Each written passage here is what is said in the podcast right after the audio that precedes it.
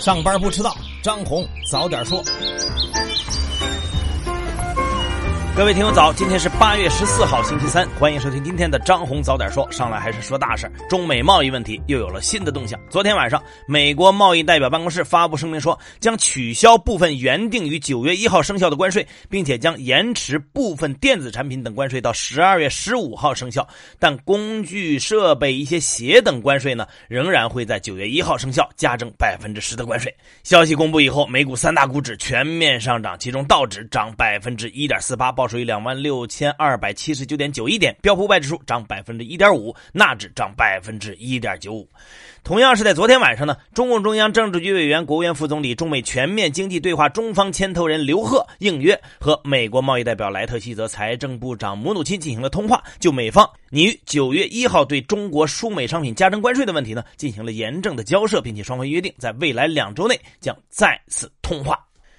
同样有动作的还有美国部分人员的错误言行，可以说是动作不断。昨天呢，针对媒体报道的美国国会参议院共和党领袖麦康奈尔等人最近发表的“暴力镇压不可接受”“北京侵蚀港人自治和自由”等等错误言论，外交部驻港公署发言人表示，美国国会有关议员无视事实、颠倒黑白、毫无根据的诋毁中央和特区政府，向极端暴力分子发出错误的信号，中方对此表示强烈不满和坚决反对。那说到香港呢，接下来几条都和香港有关。首先是昨天下午，香港机场管理局发布消息说，受示威者在机场集会的影响呢，客运大楼运转严重受阻，所有航班登机手续从下午四点半起暂停办理。当天的其他离港和抵港航班呢，将继续运转。航空公司将会给没能完成航班登记手续的旅客做出安排。但是到了昨天晚上，有激进示威者在香港机场又做出了暴力行为。对此呢，香港特区政府发言人呢今天凌晨回应说，自昨天下午起，大批示威者者在机场集结，瘫痪机场运作，严重影响了出入境旅客，已远超和平示威行为。到了晚上呢，有暴徒行为变本加厉，分别包围及殴打了一名旅客和一名记者，并阻止救护人员将这名旅客送往医院。警方到场处理事件的时候，多名暴徒更是袭击警务人员，严重威胁了警务人员的人身安全。这些暴力行为。远超文明社会的底线，令人发指。特区政府予以最严厉的谴责，警方一定会严正追究，将涉案者绳之于法。同样是在昨天晚上，身处漩涡之中的国泰航空再次发表声明说，对近期发生在香港的暴力和破坏活动深表忧虑，坚决支持香港特区政府行政长官和香港警方在止暴制乱、恢复法律程序所做出的不懈努力，并对一切挑战“一国两制”原则和基本法权威的非法活动和暴力行为表示谴责。这边呢，香港机场运行受阻；另一边呢，深圳机场和白云机场的股票则表现抢眼。其中，深圳机场的股价直接在昨天上午冲高涨停，白云机场大涨百分之四点四八，在盘中更是一度创下了股价的历史新高。有券商就点评说，香港乘机或者转机的旅客呢，可能将会受到这次事件的影响而被分流，而且在未来呢，深圳机场和白云机场也能有效的吸引到粤港澳湾区的旅客。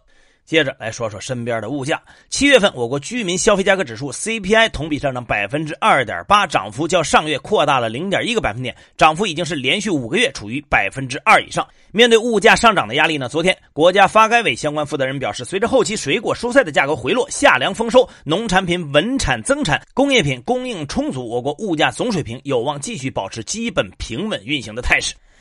接着来说一条对我们财新报道的回应，在十二号出版的《财新周刊》封面报道当中呢，我们对陕西金融控股集团的风控问题进行了披露，说陕西金控盲目替一些民营企业代持股份，不用参与管理就可以坐收管理费，但却因此付出了天价的代价。这些民营企业呢，设局卷走了银行贷款，陕西金控不得不刚性代偿，已经查出的问题资金就达到了十八个亿。对此呢，昨天陕西金控回应说，感谢财新杂志的监督，针对报道中提出的历史业务遗留问题呢。他们已经在二零一八年初就意识到了风险敞口，并在去年四月对集团业务风控体系全面整改，以其平稳化解风险。通过一年半的风险疏解业务转型，在二零一九年上半年度也取得了历史最好的经营业绩。在计提各类损失准备后，已经超额完成了全年的目标任务。哎，这期的封面值得一看。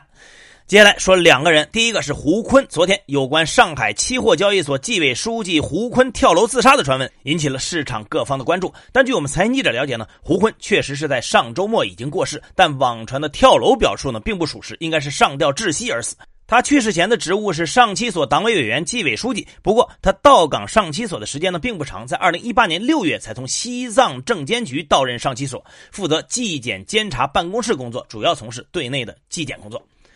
第二个人呢是陈刚，据最高人民检察院官网消息，曾经担任过北京市副市长、中国科协党组成员、书记处书记的陈刚，涉嫌受贿一案呢，由国家监察委员会调查终结，已经移送检察机关审查起诉。昨天，最高人民检察院依法以涉嫌受贿罪对陈刚作出逮捕决定，该案正在进一步的办理当中。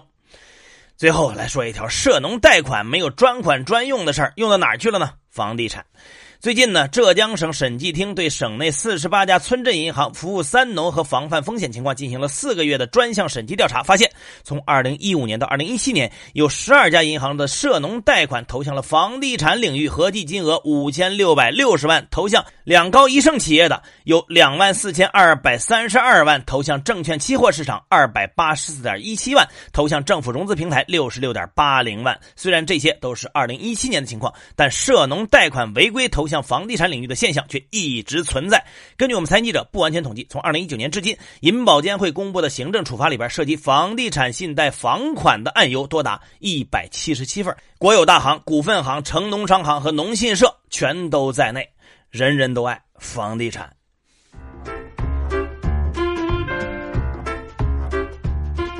好，接下来关注今天的财新说，我国未来的消费趋势将会发生哪些变化呢？人保资产宏观和战略研究所长晨认为，首先，我国将形成以都市圈和城市群为增长极的经济格局，长三角城市群、粤港澳大湾区京津冀地区将成为消费增长的核心区域。其次，城市化率的提高，让居民对旅游、文化教育、体育、健康和养老等行业产生了巨大的消费需求，因此，服务消费占总体消费的比例将大大提高。最后，五 G 和人工智能将使我国的生产和生活方式。产生巨大的变革，创造出大量新的消费需求。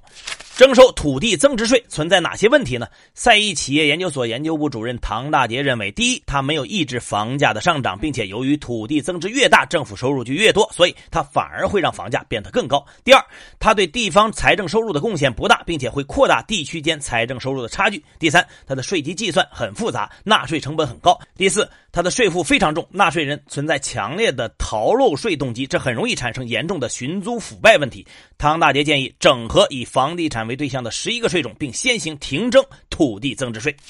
如何监管住房租赁市场？恒大研究院副院长夏磊认为，可以借鉴日本和德国的经验。首先呢，应该立法保护租约，防止房东随意解约或者恶意涨房租。其次，要保持租金水平的稳定。然后呢，要提高住房中介的从业门槛，建立管理机构信用披露和保证金制度。最后，应该以市场化手段来促进租赁住房的供给，比如用较高的租金收益率来吸引社会资金的参与。更多的专家观点，请收听财新 FM。你可以通过财新 APP 右上角的那个小耳机找到我们。接下来是张红一句话，看看今天有哪些重要的资讯不容错过。据商务部消息，今年前七个月，全国新设立外商投资企业超过两万四千家，实际使用外资超过五千三百亿人民币，同比增长百分之七点三。昨天，中国结算发布结算规则意见稿，提出开放式基金系统登记的部分品种场内认购、申购、赎回、分红、基金转换等结算业务暂时不纳入结算规则适用范围。海南省出台办法，限制垦区建设住房对外销售和转让，垦区约占海南省土地面积的五分之一。昨天，上海市发布新一轮服务业扩大开放的若干措施，要求进一步放宽服务业外资市场的准入限制。还是在上海，相关执法部门日前对当地互联网出行平台开展执法检查。执法部门仅七月一个月时间，已经向滴滴出行开出五百五十万的罚单，向美团出行开出一百四十七万的罚单。昨天，正大财富的运营主体上海正大投资咨询称，即日起暂停所有贷款新增业务，保证正常的贷款催收。这个通知涉及投资者约两万八千人。近日，财政部、应急管理部向江西、湖南等五省市下拨三点七八亿，用于近期群发性地质灾害应急救灾工作。猫眼电影昨天宣布，《哪吒之魔童降世》观影人次超过一个亿，累计票房已经达到三十六点五一亿，超越《红海行动》，成为中国内地电影票房榜第四名。十二号，美国联邦政府发布限制合法移民的新规定。根据规定，申请移民美国的外国公民，如果没有达到规定的收入标准，或者在美国任意三年内领取公共福利超过一年，将被视为公共负担，从而被禁止进入美国或被调整移民身份。这项规定将从今年十月十五号生效。哥伦比亚广播公司已经和维亚康姆达成最终协议，将进行全股票合并。合并后的公司营收将超过两百八十亿美元。维亚康姆 CEO 将担任合并后新公司的总裁和 CEO。最后是国际资本市场，前面说了，再说一遍，美股三大股指全面上涨，道指上涨超过三百五十点，涨幅百分之一点四八，报收于两万六千二百七十九点九一点。标普外指数涨百分之一点五，纳指涨百分之一点九五。科技股、中概股普遍上涨，苹果上涨超过百分之四，高通上涨超过百分之三，京东涨百分之十二点九，阿里巴巴涨百分之三，百度涨百分之二。国际油价继续上涨，WTI 原油涨百分之三点九五，报收于每桶五十七点一美元；布伦特原油涨百分之四点六六，报每桶六十一点三美元。昨天晚上，离岸人民币对美元汇率短线狂涨超过千点，升破七点零大关，收盘七点零一零六元，日内涨幅超过百分之一，可想而知。黄金跌了，国际黄金价格跌破每盎司一千四百九十美元，日内跌幅超过百分之一。截至今天早上六点，黄金价格为每盎司一千五百一十二点四美元。比特币当然也跌了，跌至一万一千美元下方，日内跌幅超过百分之四。好，以上消息来自于我们财新网、还有新华社和三大证券报。各位安心上班，好好挣钱，咱们明天见。